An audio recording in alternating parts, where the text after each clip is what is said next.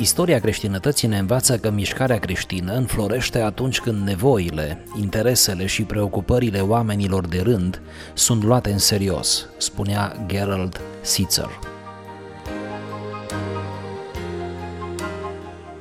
Așadar, nici vorbă de elitism, dragii mei. Creștinismul autentic este pentru toți și mai ales pentru cei obișnuiți.